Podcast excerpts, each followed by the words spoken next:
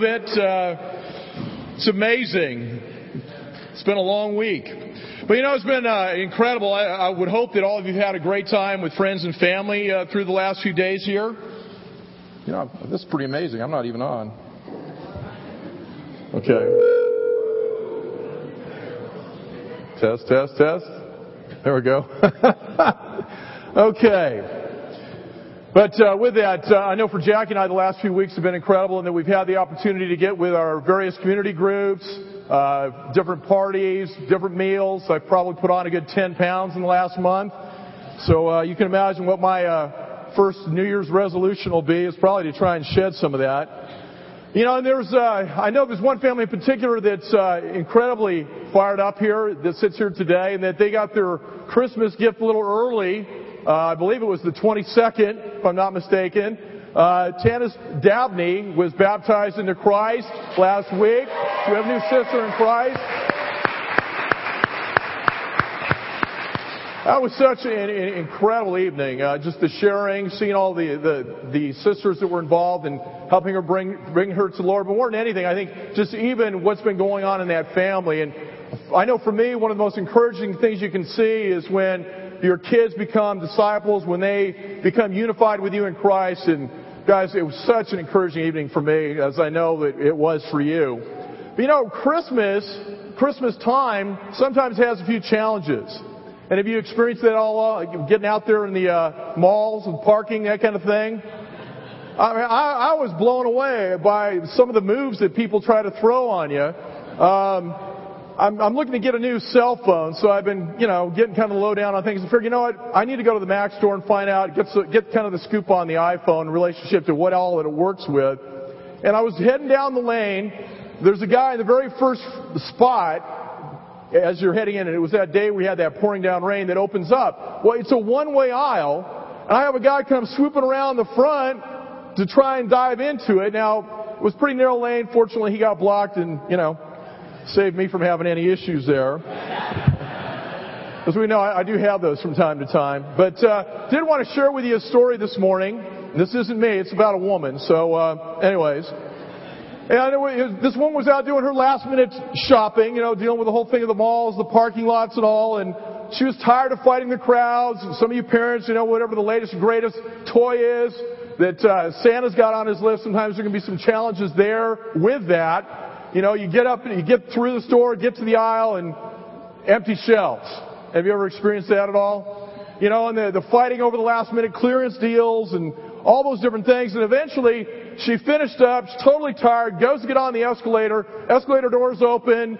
It's totally packed. So people grudgingly kind of get their goods together and they back in a little bit to give her a little bit of room. At which point she blurts out, whoever is responsible for this whole Christmas thing ought to be arrested, strung up, and shot. Now there were a few other people in the elevator that kind of nodded with her in agreement at that point. But then from somewhere back in the back of the elevator, a single voice said, don't worry, they already crucified him. You know, I think honestly, we, we can kind of lose sight about what the season's all about. It's really interesting in, in nations that are so far removed from any form of Christianity today, kind of put in perspective, Japan, one half of 1% of Japan claims to be Christian. And the percentage is similar for China, yet both countries have totally embraced the Christmas spirit. And they celebrate Christmas. New Year's Eve, uh, they, they got the whole thing going down with the kids about, you know, if you're not naughty or nice, Santa's not coming to visit. They've got a different name for him over there. But it's just amazing how something that was so incredible has transitioned into nothing more than kind of a cultural phenomenon which so many places in the world embrace today, but it has absolutely nothing to do with Jesus Christ. Now, let's face it. The time of the year, some of you guys, stress levels a little bit higher than normal. You know, I mean, I, I look at all the prep that goes into, you know, preparing for different parties and the cooking and the shopping and, you know, and most of us haven't had a time to slow down yet to take a look at our checkbooks. So no, we know the implications financially. And then, you know, for some of us, there may have even been family members that you've lost, and it really is very glaring at this time of year. I, I visited my mom uh, for Christmas yesterday, and it's just so weird going to her apartment and seeing the two chairs, one which she always sat in, and the other that my dad always sat in. You know, he's, he's only been gone for two years, but there's that, that void. And I, I know some of you can relate to that and, and what that, what, the, what this time of year sometimes can bring. But ultimately, what we need to do is we need to remember what this time of year is all about. Amen. With that, let's go ahead and go to the Father in prayer. Well, Father, uh, I do want to thank you so much for the time of year where we do have the opportunity to spend it with friends and, and family members. And outside of Christ, it can really be a lonely, lost, dark world. Not that as Christians that we don't have our challenges, but God, I would so much rather walk it with you than walk it alone. And I'm so grateful that your son was ushered into this world 2,000 years ago in, in the most humble of forms, as a, a baby, which is helpless, which is so reliant on others. But just knowing ultimately that when we surrender to you and we're relying on you, you've given us such an incredible gift, the gift of salvation when we let you reign in our own lives. Father, I do want to pray in a special way for Janae Johnson, who has had some major health issues. I'm so grateful to hear that she is no longer in ICU, but Father, she's still in need of our prayers. And I just do pray that you put a protective hedge around the Johnson family, uh, that you really encourage them at this time, and we'll see incredible progress with her health in the hours and days and weeks to come.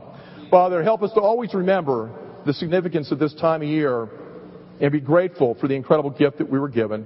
It's in Jesus' name I pray. Amen. You know, and again, ultimately, we need to remember why this time of year, why Christmas, why, you know, the, just, it's so amazing you go out. We had the opportunity a few weeks ago to, I don't even know what the community is. You guys can probably help me with it, but off of, uh, uh, Pacific Coast Highway, Bell, Kaye, Bell something, all the lights. I mean, it's just incredible you know, what, what, people spend in the way of time and money just making things beautiful at this time of year. But we need to remember that the reason for it, the, re- the one that's responsible for it all is God. It's about how God so loved the world that He gave His one and only Son so that whoever believes in Him might have eternal life. Amen? Today what we're going to do is we're going to take a look at a song. See here. Okay, that's uh, actually based on Psalm 98. It's the one that we just got through singing a couple minutes ago, which is Joy to the World. It was written by Isaac Watts about 300 years ago. And, uh, you know, most of us affiliate it with Christmas, but the reality of it is he did a whole dissertation and put a whole bunch of the Psalms of David to music. This is the only one that we, uh, that I could find today that we still have record of, and the reality behind it is what we sing is only one half of the actual song. But what it's from is a collection called the Psalms of David, imitated in the language of the New Testament and applied to Christian, state, and worship. Now, again, Watts wrote Joy to the World as a hymn, and ultimately, it wasn't to commemorate the birth of Christ, but to glorify Christ's triumphant return at the end of the age. Psalm 98 verse 2, you can read on there with me. Says, The Lord made his salvation known and revealed his righteousness to the nations. He has remembered his love and his faithfulness to the house of Israel. All the ends of the earth have seen the salvation of our God. Shout for joy to the Lord, all the earth. Burst into jubilant song with music. Make music to the Lord with a harp, with a harp and the sound of singing, with trumpets and the blast of the ram's horn. Shout for joy before the Lord the King. Let the sea resound and everything in it, the world and all who live in it. Let the rivers clap their hands. Let the mountains sing together for joy. Let them sing before the Lord, for he comes to judge the earth. He will judge the world in righteousness and the peoples with equity. You know what we see here is an ushering in of a time where all nations will have the opportunity to be saved. It reminds us in verse 2 that his salvation would be made known to all nations that even the Gentiles would have the ability to see what God did for the house of Israel. And that Jew and Gentile alike, doesn't matter what, what religion you were, what nationality you are, but that we all need to be able to realize what this time of year is all about because God, because of Jesus Christ, and as a result of that gift, the sacrifice and the salvation that came through that. Now, as the author of Joy to the World wrote here, is that we all need to prepare room for Jesus Christ. The whole earth. And with that, rejoice about his coming. You know, in today's society, many people leave Christ and the real joy out of Christmas. You know, instead of looking to Jesus for joy, people look anywhere and everywhere else. An interviewer once asked Madonna a number of years ago this basic question Are you a happy person? And she responded, I'm a tormented person. I'm wrestling with a lot of demons, but I want to be happy. I have moments of happiness. I'm working towards knowing myself, and I assume that will bring me happiness. You know, I would imagine all of us sitting here, we all want happiness, right? You know, and it's amazing some of the things that we will try to do to achieve that. Crazy things, outlandish things for the purpose of finding happiness. You know, we work super hard to buy possessions, which we think is going to fill that void. Uh, different forms of entertainment, hobbies, sports, passions, and if that doesn't work, then we try finding other things. Maybe a form of Eastern philosophy, hoping that that's where that elusive happiness is hiding. See, happiness seems to be the main goal in life. Even in our Declaration of Independence, it's listed as an unalienable right. You know what's really surprising is we look to the Bible, the Bible doesn't talk about happiness a whole lot. In the uh, NIV, the word's used twice in Matthew 25, and it's God talking about the degree of happiness He has for us if we do things in accordance with what He's laid out. In the New American Standard Bible, which is the most accurate word for word, happiness isn't in there at all, which I was kind of shocked with. And if you take a look at the uh, Message Bible, I think you'll find this next one kind of interesting. It's a passage that we're all pretty familiar with. It comes out of uh, Galatians 5, verse 19. It says, It is obvious what kind of life develops out of trying to get your own way all the time. Repetitive, loveless, cheap sex. A stinking accumulation of mental and emotional garbage. Frenzied and joyless grabs for happiness in the Message Bible one time, and it's in Galatians 5. Now, what the Bible says, though, is it says a lot about something else that a lot of times we confuse with happiness, which is joy. Joy appears over 220 times in the, New, in the uh, Bible. And the kind of joy that the Bible talks about goes a lot deeper than just mere happiness. You know, happiness deals with what is happening. Now, how many of you have uh, pulled a suit or pair of pants out of the uh, closet you haven't worn in a while, and the hand goes into a pocket, and you pull out a twenty dollar bill? Have you ever, ever experienced that at all? How does that make you feel? Makes you feel happy, right? Well, I don't know if you ever experienced that, but I, I did have an occur- occurrence like that one morning where, you know, I went into the suit pocket and there was a $20 bill, and I walked out to my car, and lo and behold, what was sitting on the windshield? A parking ticket. How did I feel then? I felt sad. That 20 bucks all of a sudden became a $20 hole because it was a $40 ticket. So, you know, that's kind of how it goes with happiness. It's, it's so much depends upon your circumstances. You have a great day at work, you come home, you go to the mailbox. Students don't get aggravated at me here, but you open that, that mail up as a parent and you got a report card. It ain't all that great. So you go from being happy because of a great day at work to maybe not quite so happy after you open that envelope on up. You know, 11:55, your work, right around lunchtime, start getting happy because you know you're going to go someplace cool to eat. Around 2:30, 3:30 in the afternoon, that heartburn starts kicking in and ain't feeling quite so happy anymore, right? So as you can see, happiness is circumstantial. It's based on what's happening, things that go on around us. You know, I would imagine as parents, uh, might be a few of you out there that are an anomaly, but from time to time, you ever heard your kids complain? I'm bored! You know, ultimately what that means is, I want some happiness, and I'm not finding it.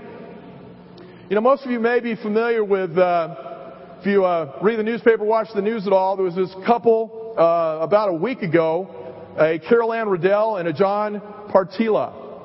And uh, two different families. These guys met, their kids were in pre, uh, pre-kindergarten together.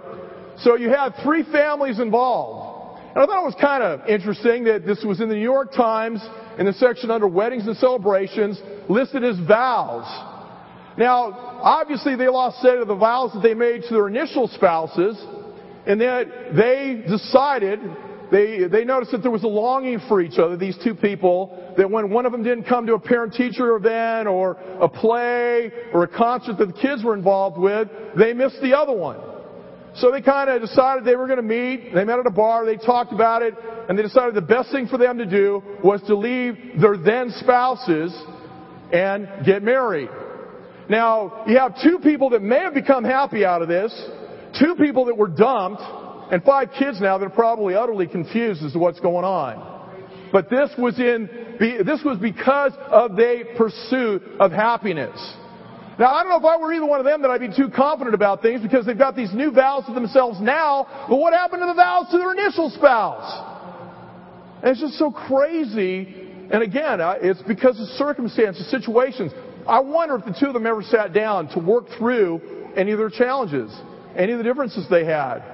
This obviously isn't a, a God-based marriage based on the reasons for why they decided to walk away from their existing spouses and step into this new relationship. And the fact that this would be in the New York Times under wedding celebrations. Now, both couples are a little, little. Uh, if they had it to do over again, they wouldn't have done it quite so publicly because, needless to say, there's been quite an outcry because of what has taken place here and what this means for the spouses that got dumped and the children that are now involved in this situation. But we've got to be careful that when it comes to happiness, we're not looking in the wrong places. And ultimately, we make this transition from happiness, which again is based on circumstances and what's going on around us, to the joy the Bible talks about. Amen? You know, the Bible gives us some great insight as to what joy is all about. In the Greek, it's, it's uh, spelled X-A-P-A, which is pronounced kara. and what it is, is an inner gladness, a deep-seated pleasure. It's a depth of assurance and confidence that ignites a cheerful and rejoicing heart. It's a cheerful heart that leads to cheerful and rejoicing behavior. And when we think about this, it's so awesome because we have an incredible example, not only in Jesus Christ, which you know is God in the flesh. I, I like looking at guys that have got issues. You know, I mean, you look at a Peter or an Andrew or a Paul. I mean, here Paul was the, one of the most horrendous persecutors of Christianity. And then when he makes the transition, whether he was in prison, whether he was shipwrecked, whether he was sick, whether he was being beaten by, bitten by uh, uh, venomous snakes, whatever, he always found a means of rejoicing. Why? His life wasn't based on situational things. His life wasn't based on circumstances. His life was based and built on the foundation of joy for him, which is Jesus Christ. Knowing that his sins were forgiven, that even though he was standing there watching Christians be murdered, that he could go to bed at night and sleep with a clear conscience because he'd become a Christian and Jesus Christ had forgiven his sins. See, genuine joy doesn't depend on what's happening. Again, joy is an inner sense of well-being that has nothing to do with circumstances. I, I think Paul exemplifies this best in Philippians 4, in verse 4, where it says, Rejoice in the Lord always. I will say it again, rejoice. Let your gentleness be evident to all. The Lord is near. Why was he able to rejoice? It's right there. The Lord is near. Didn't matter what was going on around him, he always knew that he was walking with Jesus Christ right at his side. The Lord was near. Do not be anxious about anything, but in everything, by prayer and petition with thanksgiving, present your request to God. And the peace of God, which transcends all understanding, will guard your hearts and your minds in Christ Jesus. You know, this kind of joy, this kind of rejoicing doesn't come from finding that $20 bill in your pocket. What it comes from is having an actual relationship with God. You know, the uh, first uh, line of Joy to the World really sums it on up. There is only one reason and one reason only that we can find joy in this world. And as the song says, we can have joy because the Lord has come. If Jesus Christ is King of your life, He provides joy in the same way that the body requires food. You know, I mean, I, I don't know about you, certain times of the day I get hungry. And if I don't take care of that need, I get cranky. as my wife will attest to. And when it comes to the relationship that we have with Christ, it's the same thing. If we're not walking spiritually with God, if we don't have that relationship, we're not reading our Bibles, we're not praying, we're not involved in a fellowship of like-minded people with the same kind of heart and that same joy that's derived from Christ, guess what? You're going to be emaciated spiritually. You're going to be very far from being sated. That, that appetite is going to be there. There's going to be this hole. There's going to be this vacuum that's left there. And that's why in the first stanza of the song, it says, Joy to the world. The Lord is come. Let earth receive her king. Let every heart prepare him room. And heaven and nature sing. Now, you know, historically, we know that uh, not everyone was super excited about Jesus Christ coming. Most of you guys remember King Herod, right? How, how did he feel about it when the wise men, the Magi, came to him and said, "Hey, we're we're looking for this uh, this Messiah that's being born." You know, uh, from a historical standpoint, I don't know how, how many of you guys know this or not, but he was very insecure. He killed three of his own sons because he was afraid they were going to usurp the throne. We also know that what happened to all the infants that were two years or younger in Bethlehem because of Herod? They were all killed. So he wasn't really excited or fired up about what was going on, but we do have the contrast of the wise men, the magi. Now, uh, you notice here there's three at the forefront, but the, the uh, trail goes a little bit further beyond that. The reality of it is, we don't know how many there were. It says magi plural, could have been two, could have been a hundred. But the magi showed up at the house that Jesus was residing in at the time. They didn't make it to the manger. They came, kind of came through a little bit after the fact. You see it in Matthew 2. But the issue here is what was the mindset of the Magi? How did they feel about this whole thing? Now keep in mind, they came from Babylon, which is modern day Iraq. They were Gentiles. They weren't Jews. How did they know about this Messiah? Well, they were familiar with the teachings of Daniel. And as a magi, you know, sorcery, uh, astrology, all these different things kind of came in the mix. Magi, magician, pretty much the same thing. But these guys knew there was something special about this Messiah. And as Gentiles, they traveled about 500 miles to Bethlehem from, again, modern day Baghdad to Bethlehem to see what was going on with this Messiah. What made them travel to Israel? Well, I think, again, with what they had seen through Daniel the prophet, they realized that there, there was something important going on here. Now, while Herod saw them as a threat, saw Jesus as a threat, the wise men saw Jesus as this incredible gift, and they came to worship him. And ultimately, with that, there is joy when the king is received. Let's see here. Where am I? Okay. So yeah, again, there's joy when, they, when the, the Savior's received, but within the second stanza here, it talks about there is joy when the Savior reigns. Joy to the earth, the Savior reigns. Let men their songs employ, while fields and floods, rocks, hills, and plains repeat the sounding joy. See, receiving Christ is the first step.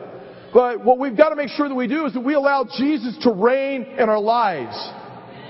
You know, while Jesus was living on the earth, the reality behind it all was that he, he encountered these incredible crowds of people. We know it wasn't unusual when Jesus showed up, there were thousands of people that showed up as well. But what started happening after he quit feeding them the bread and the fish and some of the miracles took place, when the teaching started to get a little bit harder as to what it really meant for God to reign in your life, what happened to those crowds? I mean, we know the week before he entered Jerusalem, they're shouting and screaming, Hosanna in the highest. And within that same week, those same crowds transitioned from that to crucify him. And ultimately, what was going on there? You know, it's real easy along the lines of John 3.16 to, well, yeah, I, I receive it, Jesus, but I'll be darned if I'm going to have to reign in my life. Why? Because it means all of a sudden we have to give up our will and subject our will to what Jesus Christ lays out for us. You know, it's amazing. It's real easy for us to receive all the good things from God, from Christ. But we don't want Him to try and take charge of our, our business ethics. We don't want him to, to take charge of the entertainment values we have, what we want to watch, the language that we use under pressure, our public image. We don't want Jesus to be in charge of where we live, or who we date, or who we marry, or what kind of career we choose. But it's amazing when things don't work out that way, whose fault it becomes. See, if Jesus doesn't reign in our lives on a yearly, monthly, weekly, most importantly, daily basis, we will not have joy. Only moments of fleeting happiness. True joy, again, true joy in your world only comes from being surrendered and allowing Jesus Christ to reign, to reign in our lives. Amen? So there is a Savior when the Savior reigns. John 3.19, this is one of the reasons that we have a problem surrendering to Christ. And keep in mind, again, this is in the same passage, just a few verses after that we know that God has sent us this incredible gift through Christ. Says this is the verdict. Says that light has come into the world, but men love darkness instead of light because their deeds were evil. Everyone who does evil hates the light and will not come into the light for fear that his deeds will be exposed. But whoever lives by the truth comes into the light so that it may be seen plainly that what he has done has been done through God. You know, it's amazing. For us to allow Christ to reign in our lives means that we need to be willing to take a look at the things that we're doing where we haven't allowed Him to, where we've been on our own program. And when it comes to that darkness, those sins, human nature is what? I mean, we don't want it hanging out there for people to see. We want to pretend. We want to keep it masked. We want to stay in darkness. But again, if you really want true joy, the only way to do that is to receive Christ and allow Him to reign in your life. Otherwise, you will miss out on this true joy. Hypocrisy, indecisiveness can actually zap the joy right out of your life. And there can come a time when you have to admit that you're not fooling anybody. I mean, it's real obvious. I know when I'm not doing well spiritually, guess what? I'm not a happy guy. I'm not joyful. And the thing that I appreciate is I've got a very spiritual wife that'll point it out to me. My daughter will point it out to me. I've got Marco that'll point it out to me. There's any number of people in my life that'll help me get back surrendered in those areas. Because usually when I get cantankerous about things, it's because I've lost sight of the bigger picture. And I try to force things through on my own powers without that walk with Christ. I don't know about you. I, I know for myself personally, if I'm not walking with Christ, I do a pretty lousy job of running my life. You know, I mean, I, have got the scars to, to, to prove it in so many different areas of my life. But Jesus knows what will give me joy. Jesus knows what will give you joy. He knows the person who will suit you best in marriage. He knows the kind of work that is made for you. He knows all the different situations that are going to work best for you if we're willing to be surrendered to Him and to the Scriptures. So there is joy when our Savior reigns. Amen? In the third stanza, it says there is joy when the sinner repents. No more let sin and sorrow grow, nor thorns infest the ground. He comes to make his blessings flow, for as the curse is found. You know, sin promises happiness, but delivers sorrow. You see it throughout the Bible. From the very beginning, when Adam and Eve had the opportunity to walk with God in the Garden of Eden, they bought into Satan's lie about what, what true happiness, true wisdom, true knowledge would bring. And that led to where we are as men today, mankind. We live in a fallen state because of that unwillingness to rely on God for joy. You know, that's what the song talks about when it says, far as the curse is found. Sin always brings a bitter curse. But there is joy when a sinner repents. I want you to think about something for a minute. Think about a sin in your life, any sin. So I want you to think about it for a moment. When it comes to that sin, has it brought lasting joy? Or did it bring pain, hurt, suffering, regret, and in most instances, shame? You know, we look at that word repent, sometimes that can put us off, especially for those of you that are studying the Bible, trying to make that decision to become a Christian or not. It's not that scary a deal. Metanoia basically means a changed mind. I mean, if you've been pursuing sin, if you haven't been walking in accordance with God's laid out, what is it? It's a mind change. You've got, it's a matter of just really being surrendered and jumping on in and realizing if you do it God's way, doesn't mean it's going to be easy. Doesn't mean it's going to be perfect, but it does mean you're doing it in accordance with God who's given us the gift of salvation through His Son, Jesus Christ. Repentance brings joy. It brings that time of refreshing. I heard a story that I'd like to read to you that I think really illustrates that point in a very interesting way. It's written by an author by the name of Bret Harte, who wrote a story about the Wild West called The Luck of Roaring Camp. Roaring Camp was the meanest, toughest mining town in the entire West. There were more murders and thefts than any other place around. Roaring Camp was, in, was inhabited entirely by men, except for one who, woman who made her living the only way she knew how. Her name was Cherokee Sal. Eventually, Cherokee Sal became pregnant and gave birth to a baby. She died in childbirth and no one knew who the father was.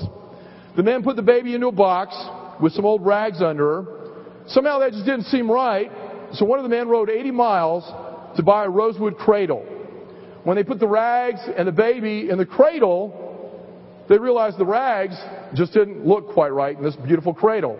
So another man rode to Sacramento and purchased some silk and lacy blankets. The man lined the rosewood cradle with the silk and tucked the new blanket around the little baby girl. But then someone noticed that the floor under the cradle was kind of dirty. So the next thing they knew, a few of those big tough men got down on their hands and knees and scrubbed the floor until it was spotless. Besides all that, they looked around and they realized that the walls and the ceiling and the windows were dirty and looked awful. So they washed down the walls and the ceiling and they even hung some clean white curtains on the windows. Things were beginning to look a lot better, but they soon realized that they had to give up their carousing and fighting. After all, the baby needed a lot of sleep and babies can't sleep during a brawl. Besides all that, the baby didn't like angry voices or frowning faces. Neither does my wife or daughter. Anyway, so the men started smiling and talking in pleasant, cheerful tones. And since babies shouldn't be left alone, they set the cradle by the entrance of the mine, and one of the men stayed next to her while the others worked. Then somebody noticed how ugly the mine entrance was. So they planted some flowers, they made a small garden near the cradle, and as they worked, the men looked for shiny little stones that they could show to the baby and watch her gurgle and coo. But when they held the stones down near her, they saw that their hands looked black and dirty, and they didn't want to scare the little baby with their scraggly hair and wild beards. Pretty soon, the general store sold out of soap and shaving gear, and on and on and on and on. Now, needless to say, in this story, you can see the baby changed everything. And the story gives us a small picture into the way that the Son of God can transform our lives. You know, as you sit here this evening, has the Bethlehem baby changed your life? In what way can it be measured? See, joy is a good measurement as to where you're at when it comes to what took place for us 2,000 years ago. There is joy when a sinner repents. The last stanza reads, There is joy when the truth rules with grace. He rules the world with truth and grace and makes the nations prove the glories of his righteousness and the wonders of his love. You know, the last verse tells us what Jesus brings. Jesus brings joy. Joy comes because he rules with truth and a balance of that truth and grace. You know, sometimes when it comes to truth, it's not very gracious. You know, when I hear someone say that, well, you know, I, I just told them like it was, like it was, I just gave it to them straight. What that tells me is that the person on the receiving end was probably offended because someone was going heavy on the truth, but light on the grace. You know, I like the old saying, truth without love is dogmatism. Love without truth is sentimentality. But truth with love is true Christianity. You know, Jesus brings joy because He is, again, the perfect balance of truth and grace. He is the truth, the life, and the way. We know that when we were at our worst, it talks about it in Romans, when we were at our worst, up to our eyeballs in sin, when did Jesus Christ show up for us? Did He wait for us to get our acts together? No, He was there waiting for us when we were at our worst. Truth is what He represented.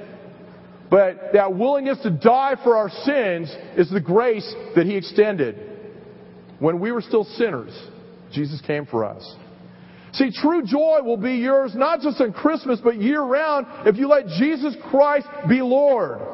Repent of your sins and get baptized for the forgiveness of those sins. And as a disciple, what does that mean for us? It's just the process of repentance. We need to continue to understand what Jesus has done for us personally, truth and grace, and rejoice in that, and be joyful, and realize, you know, we can we can all get off off course, and we can get all off the path, but the reality of it is, what does it take to get back on? Metanoia, repentance, mind change. See, we need to look beyond the tinsel and the lights and see the real cause for joy, joy to the world. The Lord has come. Like Psalm 98, Joy of the world looks ahead to fullness of salvation, the fullness of salvation yet to come. In our world, sins and sorrow, they're still going to be there. There's going to be challenges, there's going to be issues.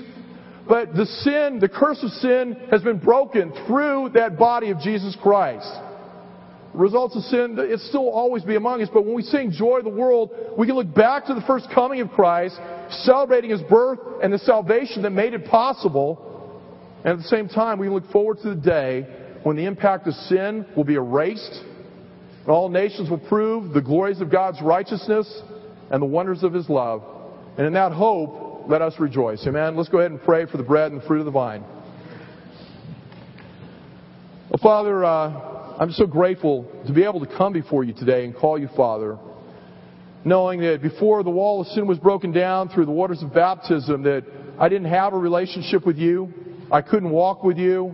And the gift of eternity in heaven with you was not something that I had received yet. But thank you so much, God, for Jesus Christ and His willingness to be that balance of truth and grace.